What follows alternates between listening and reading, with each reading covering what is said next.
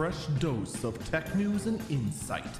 This is the early Birb Briefing. It is Tuesday, April 4th, 2023. This is your Bird Brief, and I'm Eagle Falcon.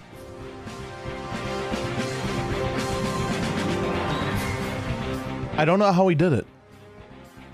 I don't know how Elon managed to absolutely troll every single blue check mark out there.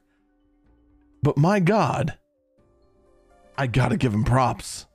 It's a very, very good troll.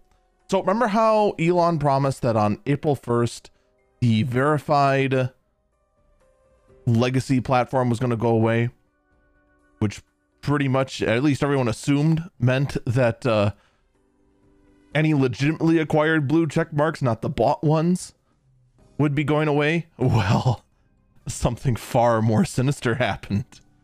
Instead, everyone who had a blue check mark from the legacy program, you know, when verified actually had meaning, still keeps theirs. And everyone who bought theirs keeps theirs as well. It's just that they all now say this account is verified because it's subscribed to Twitter Blue or is a legacy verified account. you realize what that means? It means every single legacy verified account now just straight up looks like a shill to Elon Musk. By the way, some other news kind of leaked out those yellow check marks that go to the uh, verified corporations. Apparently, it cost a thousand dollars a month for that check mark. Holy cow! A thousand dollars a month for that?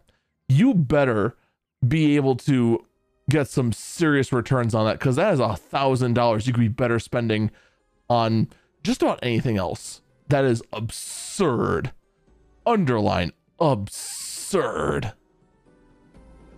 And as though everything wasn't insane enough, Elon made one final what the heck are you doing to us? And this appears to be like I don't know how long this is gonna last. I don't imagine it's going to last very long, but I don't know how long it's going to last.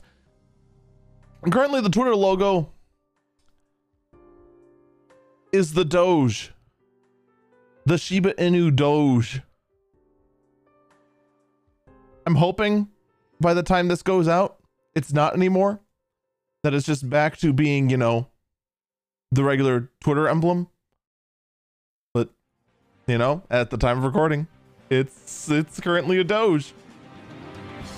Uh, I just, just when you thought Twitter couldn't become any more of a meme, my God, it manages to go so much more chaotic.